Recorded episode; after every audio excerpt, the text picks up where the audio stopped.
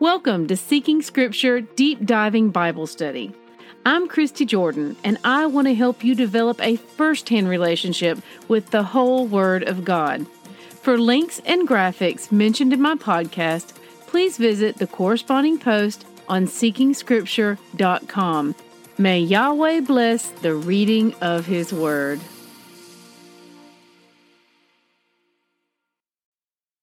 Morning, siblings. Today's readings are Joshua chapters 22 through 24. Today we finish up the book of Joshua. It sure did seem to pass quickly. So often in these precious books, I've longed to linger more than a day or two. I hear this sentiment a lot from folks, usually more often as we move on into the books such as Esther and Ruth and the Gospels. But my heart longs for as much time as possible in these foundational texts where our precious Father's actual voice fills the pages.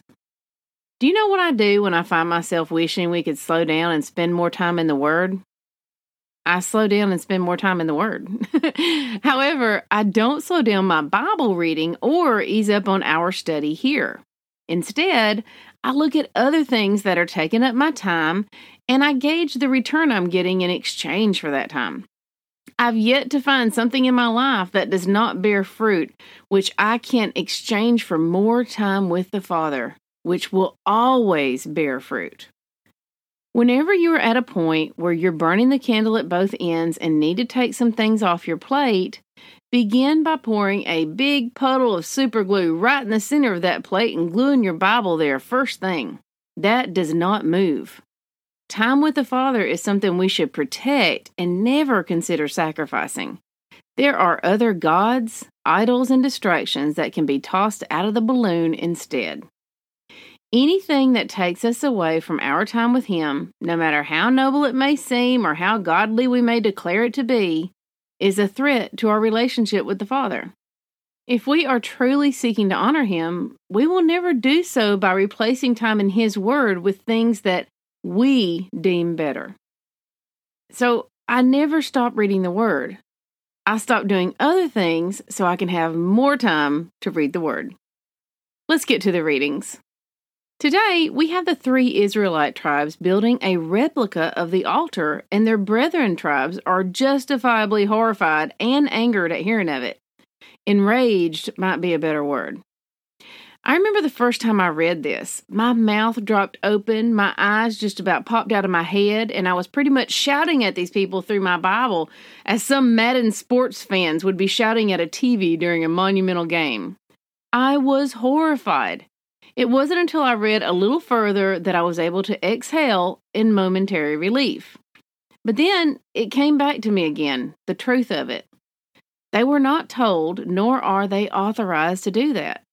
While their hearts may have been in the right place, they were still disobedient, and neither the state of their heart nor their good intentions changed that. Sincerity and intent do not excuse disobedience to Yahweh. At this point, only the Levites were authorized to do something such as they had just done. However, these tribes did it anyway. They built an altar and then they excused it by saying they never planned on worshiping it or sacrificing on it or anything, but here they are, going down a very slippery slope. How long would it be before they sacrificed on that altar? Or decided it would be so much more convenient and made so much more sense to just worship there rather than travel to the promised land? I mean, if they meant well and really felt they were honoring Yahweh in their hearts, what difference did it make? The answer? A lot. Yahweh defines how we are to worship Him. He sets the rules, and He issues the commandments. As we've read about time and again, and will continue to read about and see it play out in our own lives, mankind often tries to supersede the authority of Yahweh by doing things on their own terms.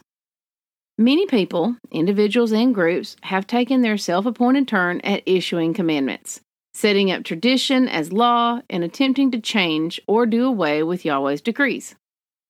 The eternal truth is that we simply do not have the authority to do this. However, we have the freedom to follow those who think they have this authority. We have the freedom to obey them, and we have the freedom to serve the God that they create. Who we choose to obey shows who we have chosen to serve.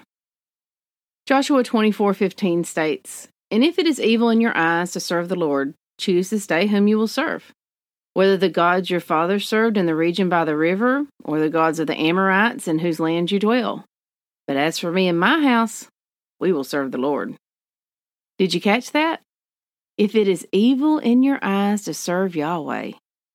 These are the chosen people of the Father, and yet to some of these people among his chosen, serving the Father as he instructs was seen as evil. Y'all, these times are here again. Brace yourself, strengthen yourself in the Word, and stick close to his side. Joshua 24 26. Joshua wrote these words in the book of the law of God. You may notice that book and law are capitalized in your translation as they are in mine. If you do a quick Bible Hub interlinear search, you'll see that the word originally used here is Torah. In this context, Torah, which translates best to teachings and wisdom of Yahweh, is referring to the first five books of the Bible Genesis, Exodus, Leviticus, Numbers, and Deuteronomy. Joshua has written out an additional covenant, which basically is just a renewal of Israel's current covenant with the Father, but with this new generation taking their oath to abide by it. This is similar to our new covenant. There are no new or different laws, no different requirements, but we, as a new people and generation, agree to obey it when we seek to take part in it. So, what is the new covenant? Let's read about that. The new covenant in Jeremiah 31, verses 31 through 34. Behold, the days are coming, declares the Lord, when I will make a new covenant with the house of Israel and the house of Judah not like the covenant that I made with their fathers on the day when I took them by the hand to bring them out of the land of Egypt, my covenant that they broke, though I was their husband, declares the Lord. For this is a covenant that I will make with the house of Israel after those days, declares the Lord. I will put my law within them, I will write it on their hearts, and I will be their God, and they shall be my people. And no longer shall each one teach his neighbor and each his brother, saying, Know the Lord, for they shall all know me, from the least of them to the greatest, declares the Lord.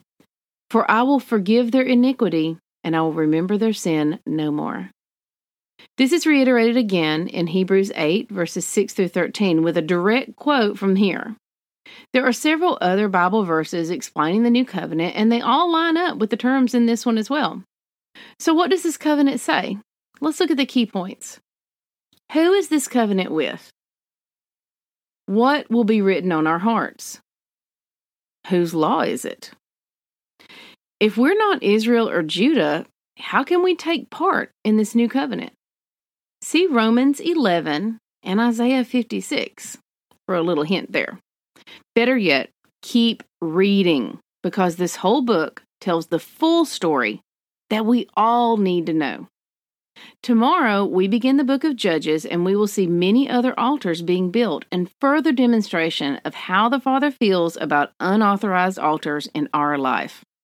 We will also see the one standard by which every king was judged.